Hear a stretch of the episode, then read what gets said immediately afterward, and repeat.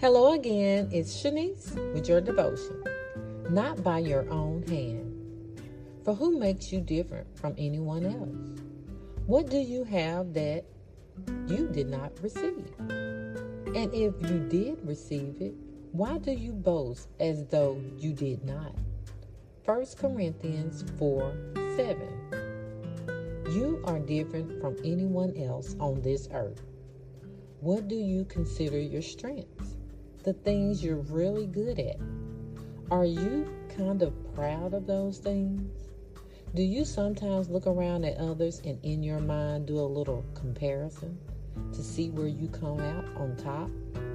Wow. Nothing you have, nothing you are is of your own doing. You have received every talent, every gift, every success from God.